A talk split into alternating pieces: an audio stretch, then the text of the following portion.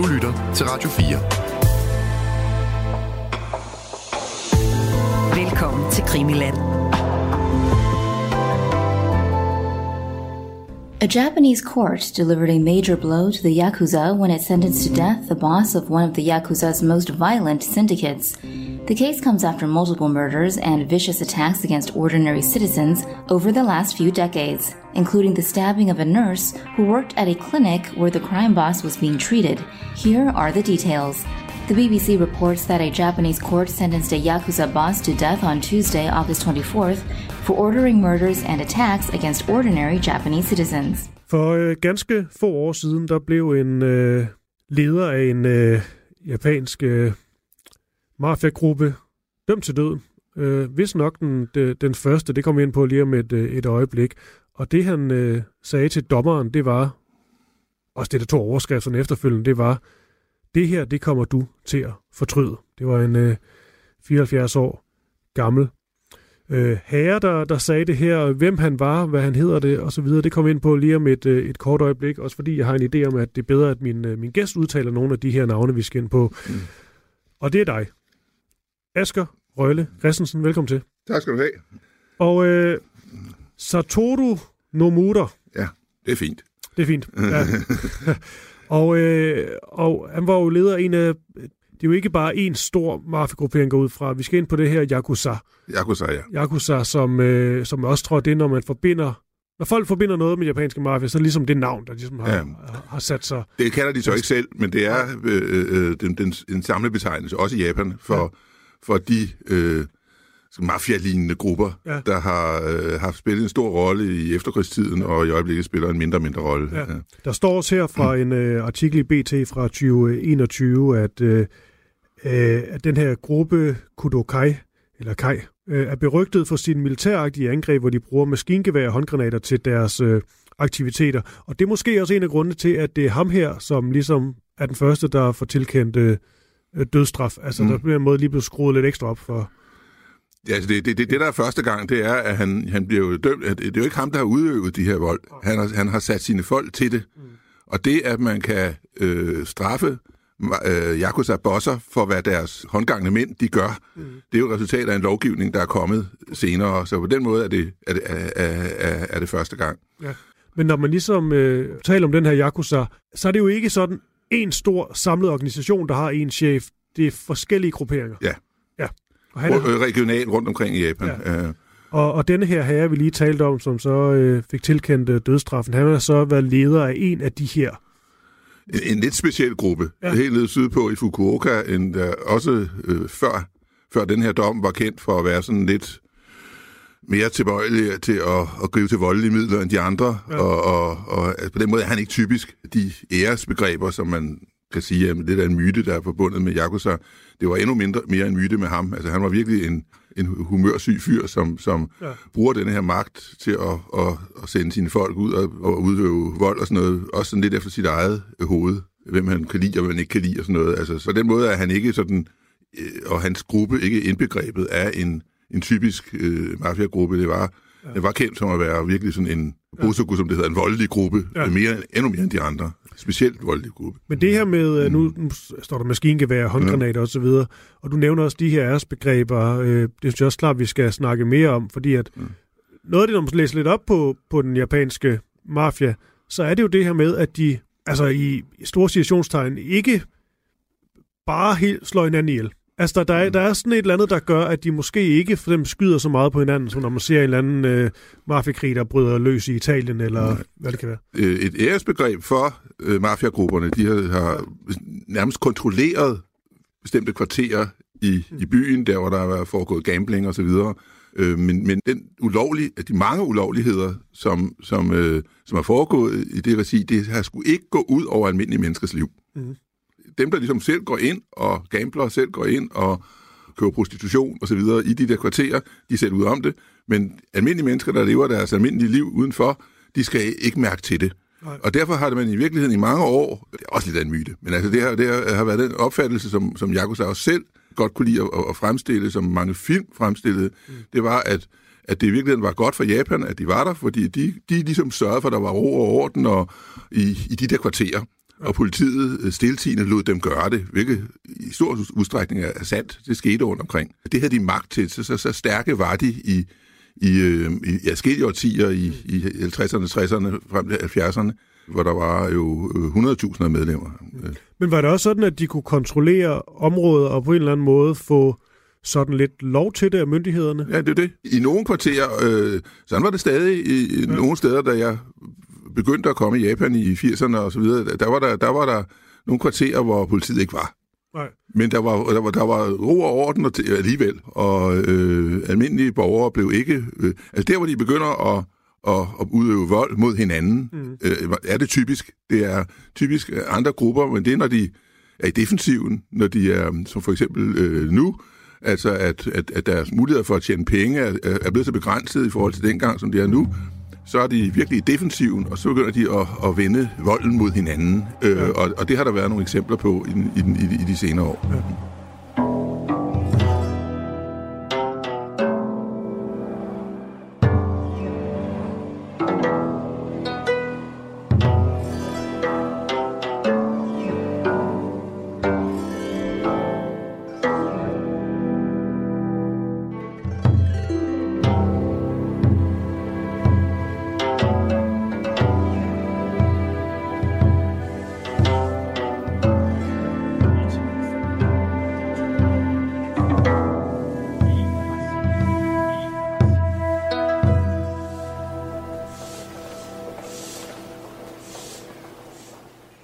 Og Asger Røjle Christensen, du er jo journalist og forfatter, og så har du også boet i Japan i, jeg tror du sagde 13 år, lige før vi startede. 13 år i mit liv. Ja.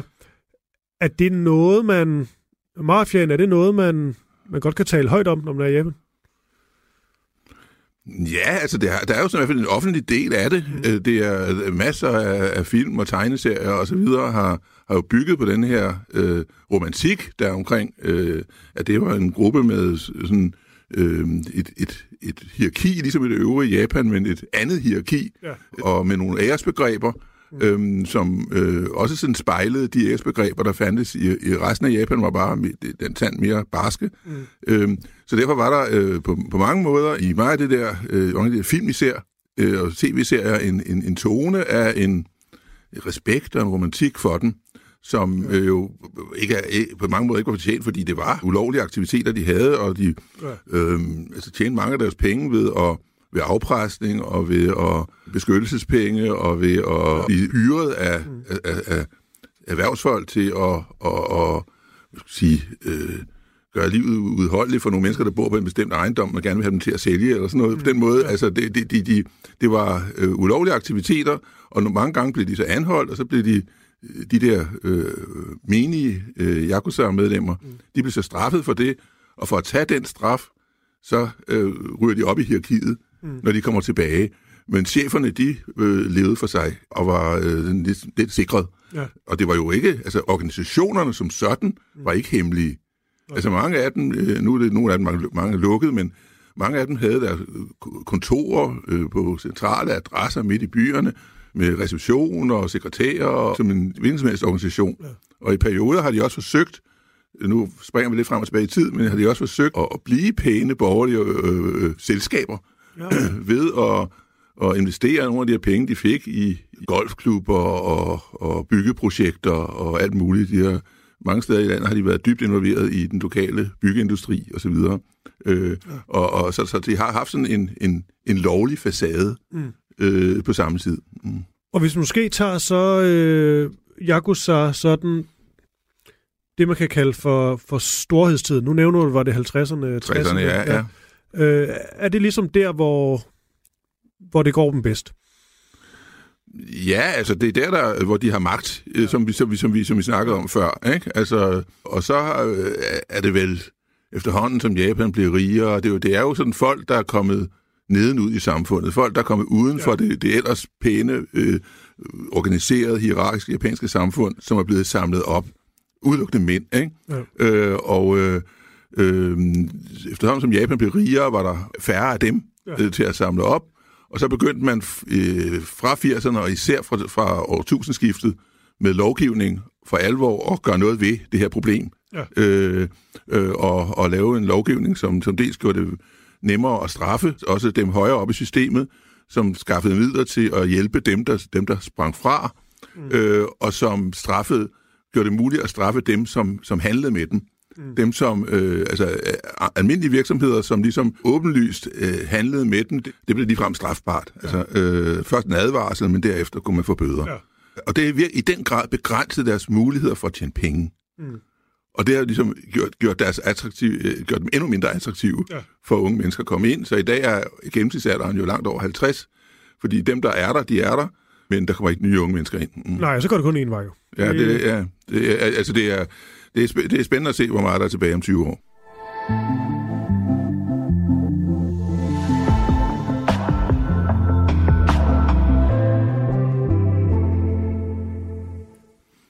Jeg har jo beskæftiget mig lidt med det her mafia-fænomen, også den russiske mafia med Leif Davidson, Kjell Broksø, også talt om den albanske. Der kom også noget med den kinesiske. Og det er jo lidt sådan en hønægget diskussion, det der med, hvornår en mafia opstår. Den japanske, kan man tale om sådan et eller andet? Altså, hvor langt skal vi tilbage i tiden? Det hed ikke Yakuza, men i Edo-perioden, altså det, der ligger fra 1600-tallet og frem til midt i 1800-tallet, hvor Japan jo også var i den grad et samfund, hvor man var opmærksom på, hvilke gruppe var man var i, og de her grupper blev opfattet i et hierarki. I den periode blev der skabt byer. Der var nogle af de lavere grupper, dem der lavede nogle urene ting, skraldemænd, og de blev ligesom defineret i en meget, meget lavt rangeret gruppe. Og de havde så også nogle organiseringer for ligesom at holde sammen der, ikke? Og mange ser den Yakuza, som opvoksede før, men især efter krigen, som en aftager til det. Ja. Og det er helt tydeligt, at da den var stor, og den rekrutterede mange mennesker, så var det samfund, eller mennesker fra samfundets yderkant. Ikke? Mm. Det var Bulakumin, som er en af de her, den største af de her gamle underkaster. Folk med Bulakumin i blodet fylder meget i Yakuzas rækker. Ja. Koreanere var det er sådan lidt en hemmelighed. Det er faktisk noget tabu i Japan. Altså i hele efterkrigstiden har koreanere jo været et mindretal i Japan, og fra starten af var der mange koreanere i Yakuzas rækker. Der er jo et eller andet med, og det er jo sikkert også meget simplificeret, men i Japan, der taler man ofte om ligesom, at så har vi 2. verdenskrig, så falder atombomberne, og så er det lidt som om, at samfundet det ændrer sig markant, men også i en meget mere fredelig retning. Og jeg ved også godt, det er simplificeret, men var det sådan overraskende, at det, fordi det virker lidt til, at meget af den her Yakuza, den også ligesom udspringer ligesom tiden efter 2. verdenskrig, og så opstår ligesom noget nyt. Den rolle, de har i dag, opstår der, og det er så, hvad skal man sige, uden for det der dominerende, fredelige, økonomisk orienterede Japan, som altså, folk koncentrerer sig om, og Japan melder sig lidt ud af den øvrige verdens ufred med kold krig og så videre, og koncentrerer sig om økonomien, og det går meget godt, og der er masser af familier, der får bedre forhold og så videre. Dem, der ligesom ikke kommer med på toget der, dem, der ikke kommer med der, får et andet hierarki at finde tryghed i, for de er japanere, og det er vigtigt at have være del af et fællesskab og være tryg i det. De får så den her anden parallel i Japan, gør en eller anden slags karriere i. Altså mange af dem på barsk vis. Det er virkelig, altså, det er jo virkelig noget med, at dem, der er øverst i systemet, har haft magt over dem nedenunder, kunne sætte dem til forfærdelige ting, kunne straffe dem, hvis de ikke gør det ordentligt, osv. Og det er jo sådan noget, som nogle af de her historier med afhuggede lillefingre, osv. Kommer ud af. Ikke? Mm. Når man ligesom prøver at læse lidt op på Japan og mafia, så interessant nok, synes jeg, modsat, hvis du tager den, lad os bare sige, den russiske mafia, så er det svært at finde de positive historier knyttet til den. Hvor jeg synes, når man læser om den japanske, der er alligevel nogen, der sådan lidt fremhæver sådan noget med, at de også lidt blev, som du også måske nævnte, lidt tolereret visse steder. Også sådan noget med, at måske sørgede for, at der ikke var så meget vold i gaderne. Ja, præcis. Fordi det. Fordi der var i det hierarki også orden. Ja. Der var i det hierarki grænser for, at hvad folk kunne og ikke måtte, og det folk kendte reglerne. Det har det officielle i Japan i perioder sat pris på, og der har også været, altså især i 50'erne og ind i 60'erne, meget tætte kontakter mellem nogle af de allerøverste Yakuza-folk og toppolitikere. har brugt hinanden. En, der hed Kodama i 60'erne, som var meget tæt på regeringspartiets top, og nærmest havde indflydelse på, hvem der blev den næste premierminister osv. Ja.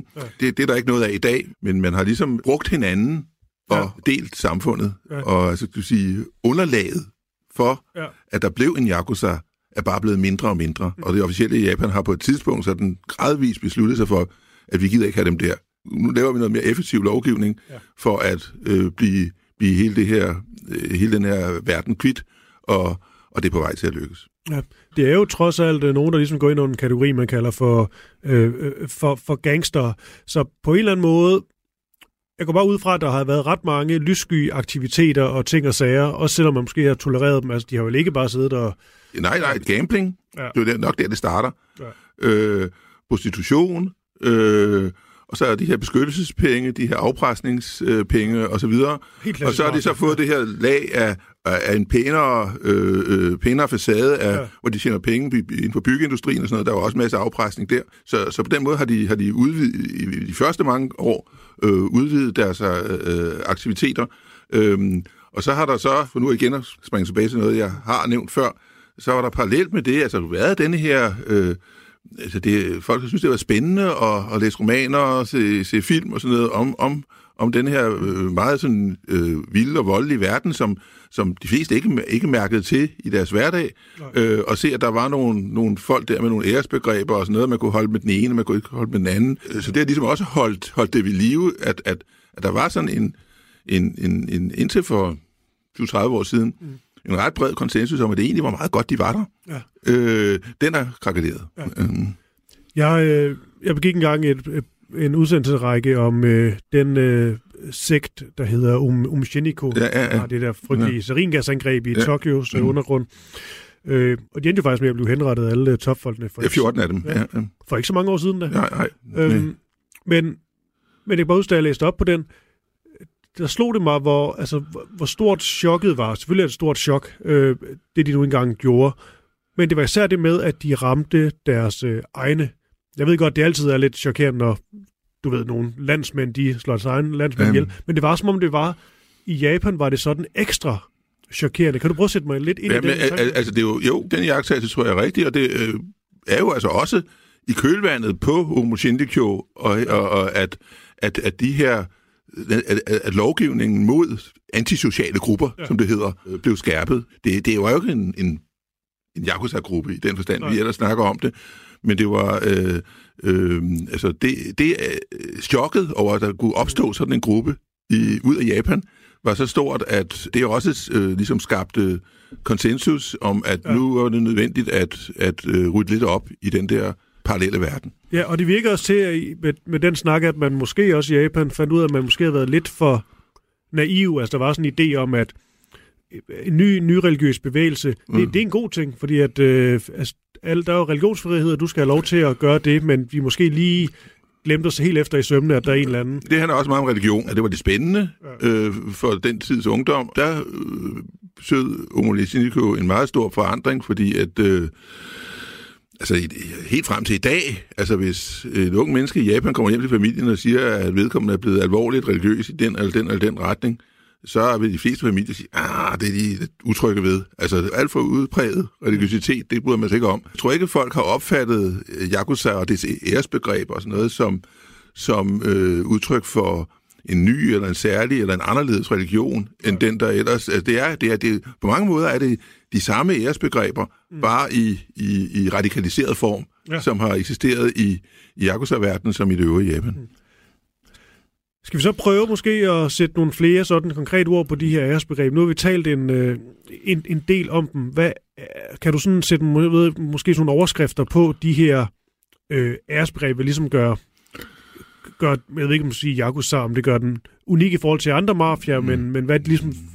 det handler om... Du må vurdere, hvor meget det er anderledes end andre steder, men det handler om at indpasse sig i sin plads i hierarkiet, være trofast, være lojal mod ens, dem, der er over en, være udholdende, være sej og udholdende i de barske og de ubehagelige dele af de pligter, der bliver pålagt en i det hierarki, man er, uden at brokke sig.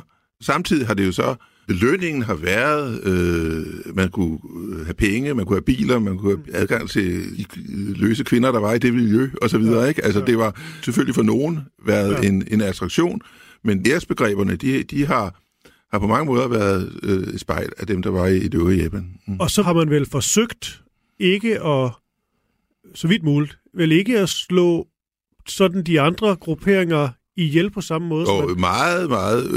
ja, du kan tro, der er ting, man ikke har gjort. Ikke? Altså, ikke alene ikke slå dem ihjel, men de skulle simpelthen ikke mærke det.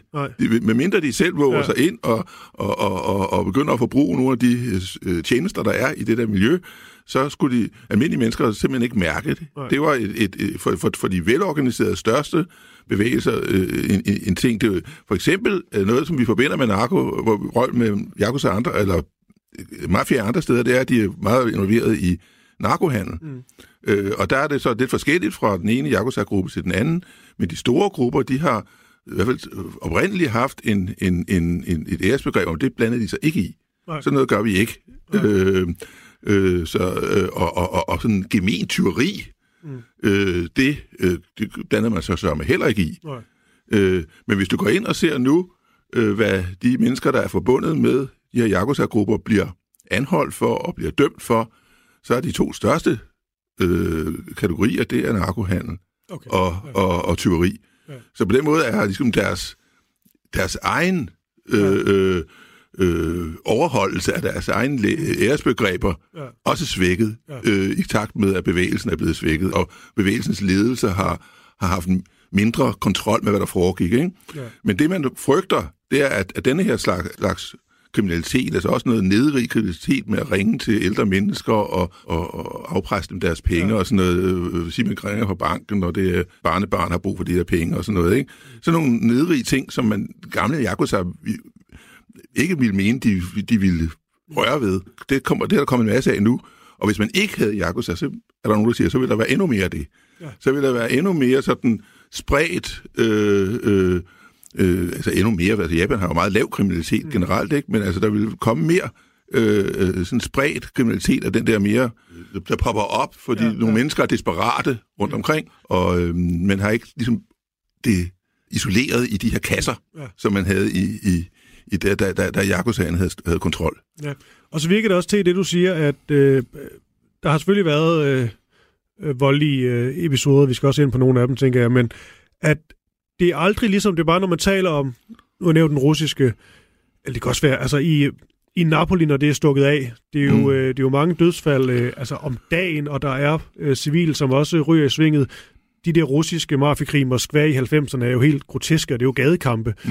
Det virker bare ikke til, det på noget tidspunkt er løbet sådan løbsk på den måde i Japan. Altså det har så været, når de der grupper har kommet, der rivaliseringen imellem dem er løbet løbsk. Ja. Og det har været sjældent i tidens løb, og der er der nogle grupper, der er mere tilbøjelige til andre, ikke? Altså, og den her gruppe i Fukuoka, som ham den dømte Nomura, han står i spidsen for, har specielt kendt for at være hurtigere til at gribe til voldelige midler end andre, og kaste håndgranater ind i lokalet hos nogle af de grupperinger, de ikke bryder sig om, osv. Ikke? Altså. Ja. Men ellers sådan grundlæggende, der virker det til, at de... Og det er jo også det, der er så fascinerende ved japanere. Altså, hvis man selv har været i Japan, så er det med at se en person, der bukker for den, når du går ud af en 7-Eleven eller et eller andet. Altså, det er jo bare en anden verden. Og det virker der trods alt, at meget af det alligevel også overfører til mafiaen. I hvert fald, man er god til at indordne sig de her hierarkier. Det handler det hele om. Altså, hvis man er faldet ud af samfundet, så er der et andet samfund, hvor man får en ny chance, og hvor man så gør sig ekstra umage for at være med, og ikke falde ud af det også. Ja. Og der kommer så den her... trofasthed og udholdenhed ind i billedet. Ikke? Ja. Fordi det er der, man taler om de der de forskellige familier i New York og omegn, at der er nogle af deres problemer, det har jo været, hvis man tager for mafians logik, at der er simpelthen for mange, der hele tiden vil opad i hierarkiet, og de vil hele tiden slås for deres plads, og de er ikke tilfredse med der, hvor de er, og så ender det i vold. Der kan godt forestille mig, at japanere bare er bedre til ligesom at acceptere, hvor de er. vente på deres tur. Nemlig. Kvalificere sig til at få en højere status. Det er jo kriminelle grupper. Det var tit og artigt at udstås de fængselsdomme, man fik, og sådan noget, uden at implicere andre end en selv, og så videre. Den måde, det i hvert fald er også stadig foregår på, altså med blandt de tilbageværende. Ja. Hvis man tæller kandidatmedlemmer med, og sådan løse medlemmer med, så er der jo ikke mere end godt 20.000 tilbage nu. Okay. Der var 10 gange så mange, der var flest, ikke?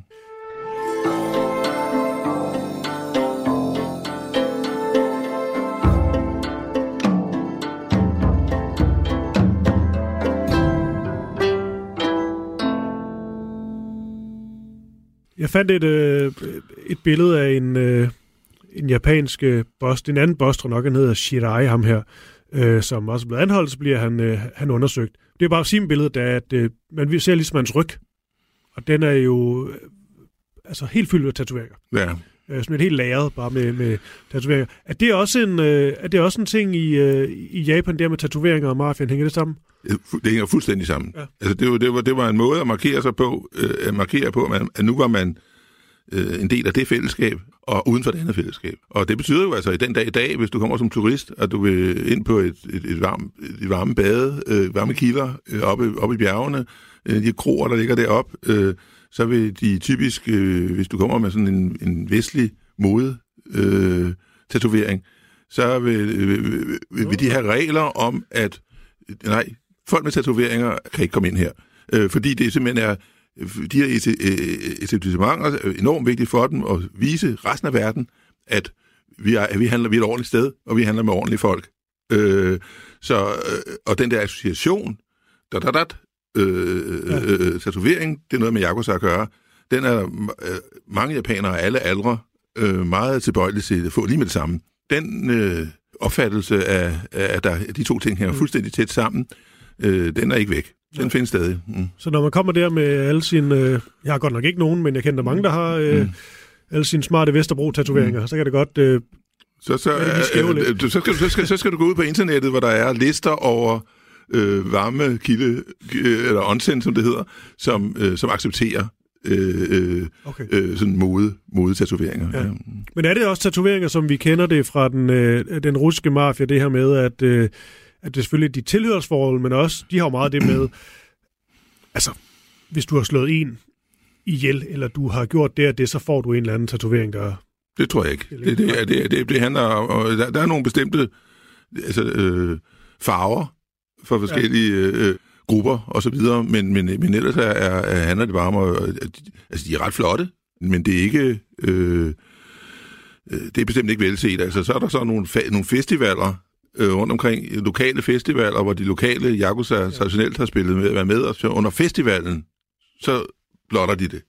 Så det er ligesom været en del af traditionen, at nu er der gang i det, de stod for nogle af de boder, hvor man solgte ikke fine kunstværker, men almindelige ting. Mm. Nogle af de grupper, som helt oprindeligt var dem, der ligesom organiserede sig i kan man sige, Yakuzaens forgængere, de grupper, der var forgængere, de stod tit for de der boder. Det gør de så stadig. Ja. Og for ligesom at markere det, for ligesom at knytte an til den historie, så er der tradition for, at de under de der festivals, så blotter de dem, ellers så glemmer de dem væk. Det bedste, de har lært, når de er ude i samfundet. Okay. I forhold til de her mere voldelige historier, som selvfølgelig også er tilknyttet, har du et eller andet eksempel på, altså, hvor det så ender i noget, hvor der bliver tydet til våben? Altså er der en eller anden, jeg skal sige, en go-to-måde? Altså er det sådan noget drive-by-shooting, eller er det bomber? Ved du, hvad det endelig har været? De har jo våben. Ja. Hvilket jo i efterkrigstidens Japan i sig selv er ulovligt. Ja. Og de i sig selv kan blive straffet for, ikke? Mm. Og det er overhovedet at bære et våben? Et våben, der kan... Altså både en skydevåben og svær og kniv og så videre. Altså det er der er virkelig hård lovgivning imod. Så bare det, at de bruger de våben, de mord, der foregår, som mafiagrupper har været lidt involveret med, det har været skuddrab. Der er også nogle politiske mord og sådan noget, som altså attentater på åben gade, eller hvor man trænger ind i vedkommendes kontorer, og der er ikke noget specielt ritual omkring det. Det er ikke sådan specielt smukt, eller lever op til nogen idealer. Hvis de først er så rasende på hinanden, at de griber til den slags våben, så handler det bare om at slå manden ihjel. Altså, så bliver det også bare blodigt valgår. Det er måske også bare mig, der har...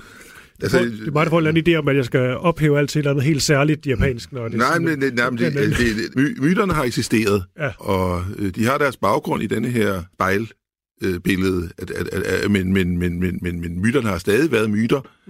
Det har været nogle voldelige grupper, der har tjent deres penge ved kriminelle ting, ved ting, ved aktiviteter, udover det med, at der er ro og fred i nogle mere mørke kvarterer, så har det bestemt ikke været i det øvrige samfundsinteresse. Og det har der aldrig været. Men de har været ligesom beskyttet af den der myte, der har været omkring dem. Ja, det er jo måske også meget sigende for... det er også, fordi jeg selv har prøvet at læse lidt op, og der er nogle historier om nogle, der kører op på siden af nogle andre, så... affyrer de med maskingevær eller sådan noget, men det er trods alt, og det er ikke for at gøre dem til nogen helgerne overhovedet, men det er trods alt på sin vis i det små i forhold til i hvert fald, når man ser på nogle af de mest blodige... Jamen bestemt. Altså, det er ikke den russiske eller mexikanske. Helt sikkert. Altså det er kun i yderste nødstilfælde, eller også nogle mindre isolerede, lidt særlige grupper. Ja. Og der er Fukuoka, altså nede sydpå, berygtet for det. Vi har snakket om en af grupperne, men der ligner det måske mere de mafiagrupperinger, der er andre steder. Ikke? Altså, der har også været noget rivalisering i senere årtier, med, altså, hvor nogle af de her Yakuza-grupper har bredt sig ud over Asien, og kommet i rivalisering med de kinesiske grupper. Ja. Altså, der er det jo heller ikke været...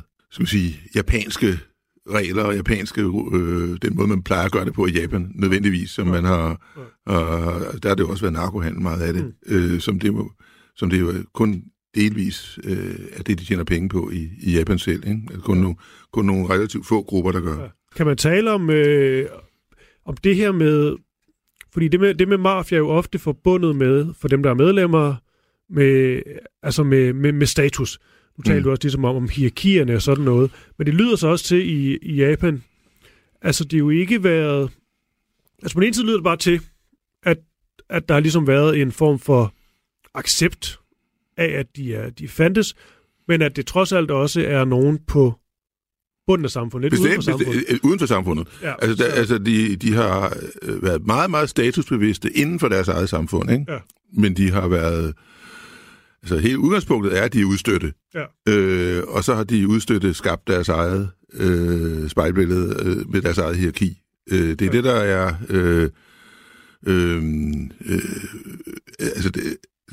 det billede holder, så længe at mafia er stor nok til at udfylde den rolle.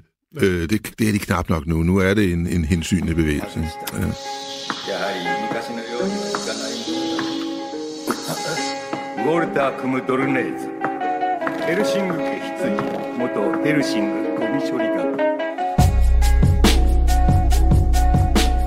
Men lad os så, den del vil jeg faktisk meget gerne have udfoldet mere, altså mafiaen anno 2024 er det så. Ja. Fordi jeg går ikke ud fra, at det er fordi, der ikke er unge mennesker længere i Japan, som kunne blive en del af mafiaen, men de... Ja, jeg skal lige forstå, vælger de det fra, eller er det bare slet ikke sådan, du ved? Altså, samfundet ikke indordnet sig det overhovedet, at du kan bare lige samle nogen op på gaden. Altså, der er ikke ikke nok at tage. Altså, de vælger det fra. Altså, det er simpelthen ikke attraktivt. Selvfølgelig er der masser af unge mennesker, som faktisk flere end før, som ikke får fuldtidsjob og får en meget løs tilknytning til arbejdsmarkedet osv., det var der i hvert fald i kriseårene for 20 år siden. Nu er årgangene så små, så nu er der igen flere og flere, der får fast arbejde. Men dem, der falder uden for systemet, for dem er Er der andre muligheder?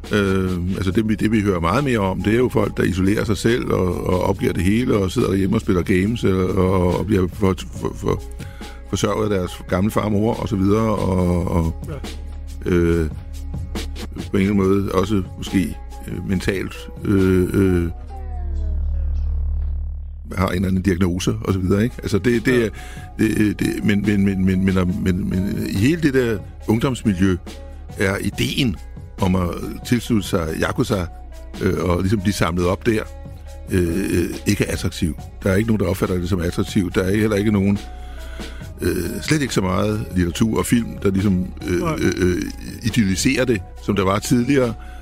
Så på den måde er det, som jo ikke inde i, det er ikke inde i billedet, tror jeg, hvis du spørger nogle unge japanere. De film, der er nu, det er bare sådan et indtryk fra hvad jeg sådan ser i forbifarten i tv, og så også tv-serier og så videre. De Yakuza, der optræder der, de er da også ældre, alle sammen. Mm. Det er noget, der foregår i en anden generation, ikke? Det er ikke noget med dem at gøre.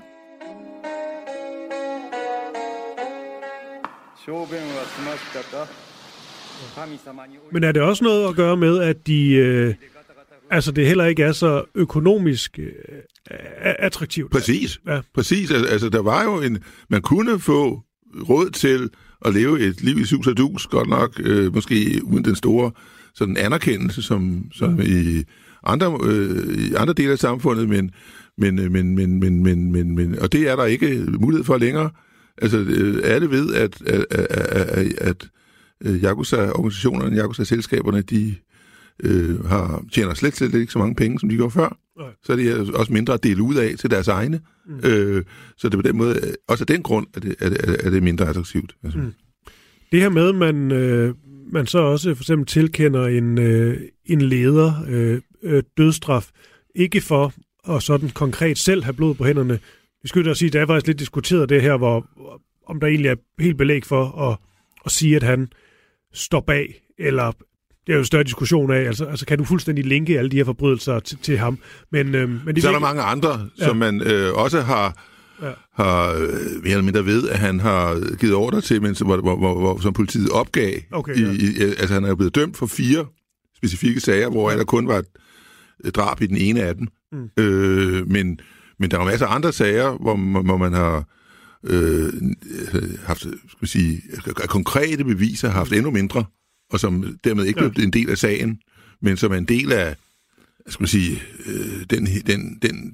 den gængse historie om den pågældende fyr, ikke? Altså, der var meget få, vil jeg nok tro, der havde ondt af ham. Men jeg tænker også, det er vel også noget, der altså yderligere gør det svært for de her mafiafolk, at de så også nu kan få den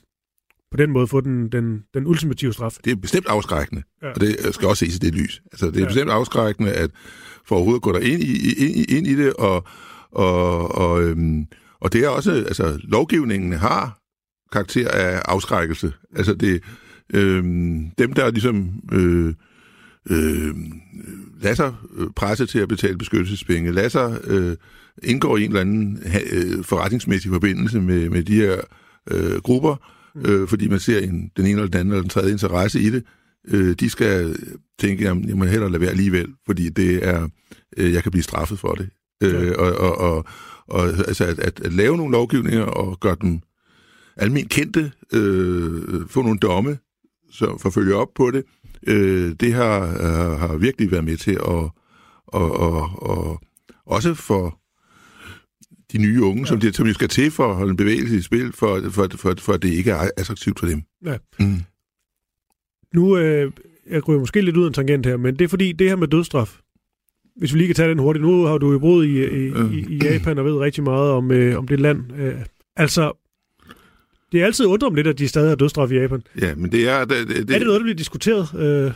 Ikke så meget. Nej. Altså, og der er jo der er meget bred opbakning om det. Okay. Altså, der er også nogle idealistiske advokater, der argumenterer imod og så videre, ikke? Altså, og nogle politikere, men det har sådan noget opbakning. Men det er ikke noget, der bliver afskaffet lige med det samme. Altså, det er jo ikke noget, der bliver brugt tit. Nej, det er ret sjældent, trods alt. Men det er... altså, og den måde, de behandler den på, det er ikke kun Yakuza, eller, Men altså, at de sidder på den der dødsgang, og de får at vide dagen før, at dem skal det ske, og så tidligere om morgenen, og familien har lige blevet indkaldt, og så videre, ikke? Altså, den der venten, ja. Uvished i venten, har både japanske og internationale menneskerettighedsgrupper jo været meget efter, ikke? Ja. Men det har ikke, altså indtil den her dom, har det jo ikke specielt haft noget med Yakuza at gøre. Nej. Mm. Og så er det... Det er måske bare mig, der har læst op på nogle af de her Musheniko eksempelvis. Der er jeg ret sikker på, at de blev hængt. Ja. Det er normalen. Det er den måde, det foregår på. Det er sådan, det gør. Ja. Ja. Det virker bare, jeg ved ikke. Det er sikkert ikke, det går sikkert lige så hurtigt som alt muligt andet, men jeg ved ikke, der er et eller andet... Der er et eller andet meget umoderne over det, synes jeg, i forhold til Japan. Altså, det er og det, nu kan vi se om hvor længe han her kommer til at vente, altså ja. Om han når at dø af andre årsager. Ja. Tit venter de jo i årtier, ja. Indtil der er en eller anden justitsminister, der godkender, at nu skal det ske her i næste uge. Ja. Og så og hvilke kriterier det sker efter, er meget svært at gennemskue. Altså. Ja.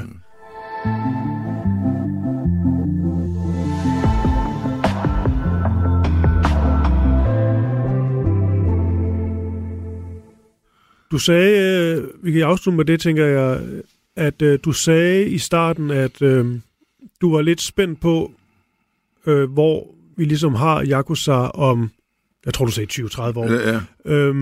Når du siger det, er det så også med sådan en idé om, at det næsten kan være helt udryddet? Jamen, det diskuterer dem, der er tæt på, altså fordi det, altså det ikke kun fordi, at der ikke er nogen nye rekrutter og sådan noget, men også fordi, at bevægelsen som sådan udhules af, at det vi snakkede om før med, at de i dag i stor udstrækning bliver anklaget og dømt for ting, som man tidligere holdt sig for gode til, ikke? Altså at indholdet i bevægelsen bliver udhulet af den her den pressede situation, de står i. Altså, ja. Så det kunne godt pege i retning af, at de forsvinder helt. Ja. Men så tænker det, der kan pege i den modsatte retning, ja. Det er jo altså, at fordi det store fælles samfund er så gruppeorienteret, så vil der jo stadig være folk, der falder udenfor. Mm. Så ligesom den grundlæggende eksistensbegrundelse er jo ikke væk. Men der er meget, der tyder på, at det kommer til i hvert fald til helt anderledes udtryk i fremtiden, ja. end denne her. Altså den her, det her Yakuza-billede med tatoveringer og manglende lillefinger og så videre, er meget forbundet med de første årtier efter 2. verdenskrig. Tidligere i historien, de lignende grupper, der var, så ud på en anden måde og havde nogle andre udtryk. Altså det er en... formentlig, jeg skal sige, den form for Yakuza, ja. Er formentlig en lille parentes i historien, ja.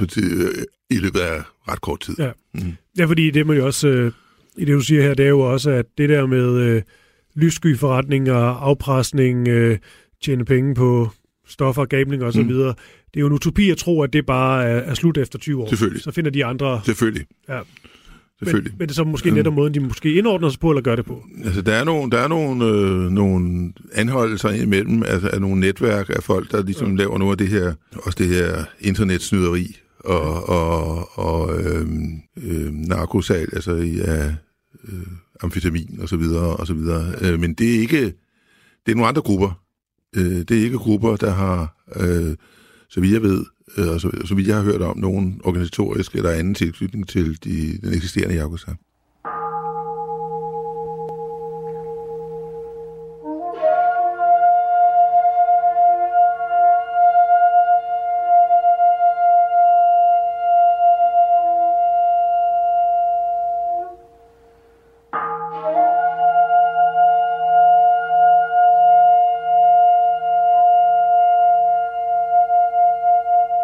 Satoru Nomura, den her dødsstraf, som han fik, altså der har jo været utallige sager gennem årene. Han var en utypisk mafiaboss. Han var, havde virkelig mange sager, hvor han havde sendt sit folk ud på, og udøve vold på den ene og den anden måde, og også med drab som følge. Men han sad sikret, det var ikke ham, der havde udført det, så politiet havde meget svært ved at ramme ham. Og der var til sidst så 4 sager, ja. Som man... der kunne være mange flere, men der var 4 sager, som ligesom var på bordet ved denne her retssag, hvor han blev dødsdømt. Ja.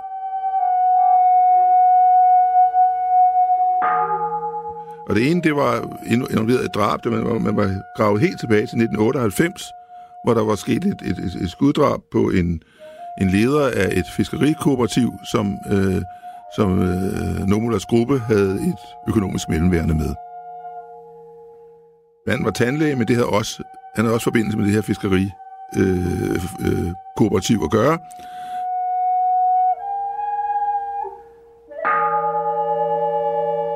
Så var der en sygeplejerske i en klinik, som havde behandlet Nomura himself, og hvor han havde haft, synes at det var ikke gået, som det skulle. Han havde haft store smerter efter det, som blev forsøgt knivdræbt på åben gade. Hun overlevede. Men så var der frem for alt måske en sag fra 2012, hvor en pensioneret politimand, ja.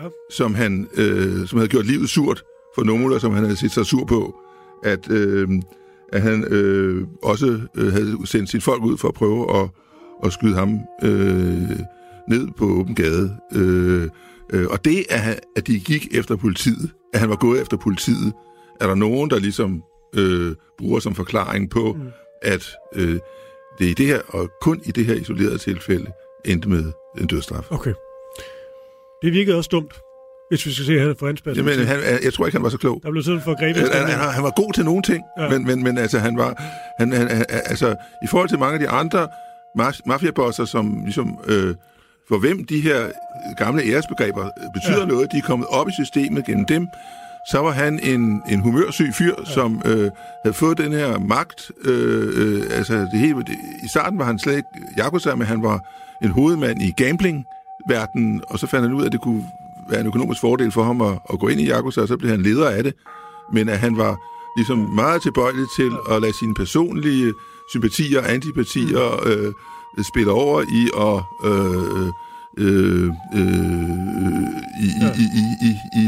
i vold, som så det ikke var ham selv, der skulle udøve. Og det er faktisk ikke typisk. Og det er muligvis en af forklaringerne på, at man har plukket ham som eksempel til afskrækkelse for andre. Ja. Simpelthen for følelsesladet og så meget andet. Men det er også sjovt, det der med... Men det med, de mangler bedre ord.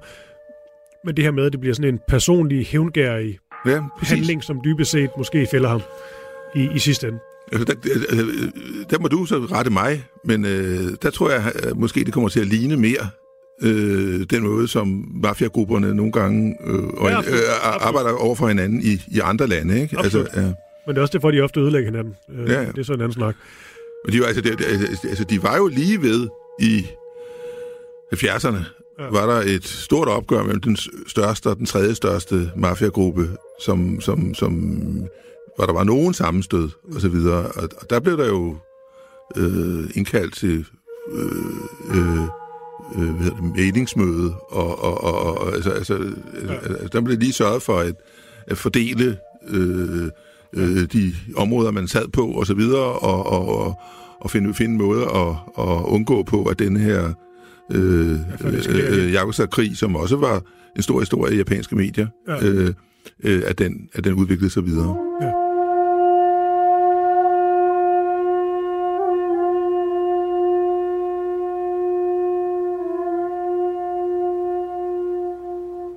Okay, Asger Røjle Christensen, du er journalist og forfatter og ekspert i japanske samfundsforhold og så meget mere. Tak fordi du var med. Tak skal du have.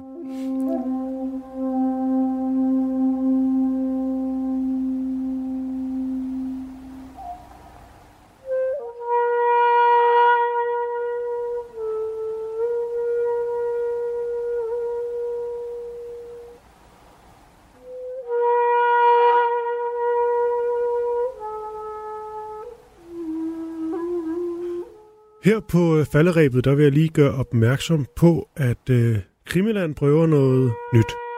Det nye er, at vi en gang imellem har nogle serier, som vi tænker, man ikke skal vente en uge på for at få et nyt afsnit. Og det kommer vi til at gøre en del i det her år. Jeg kan også sige allerede nu, at vi arbejder på en serie om Zodiac. Der kommer også en serie om Jonestown lidt længere ude i fremtiden, og til det, der har jeg sat den gode Peter Byberg i sving.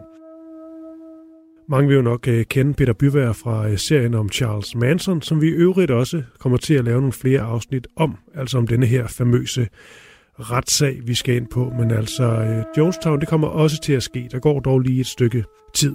Men det var bare sådan en lille servicemeddelelse. Altså et par afsnit, som bare ligger i podcastfeedet. Det bliver sådan den nye stil.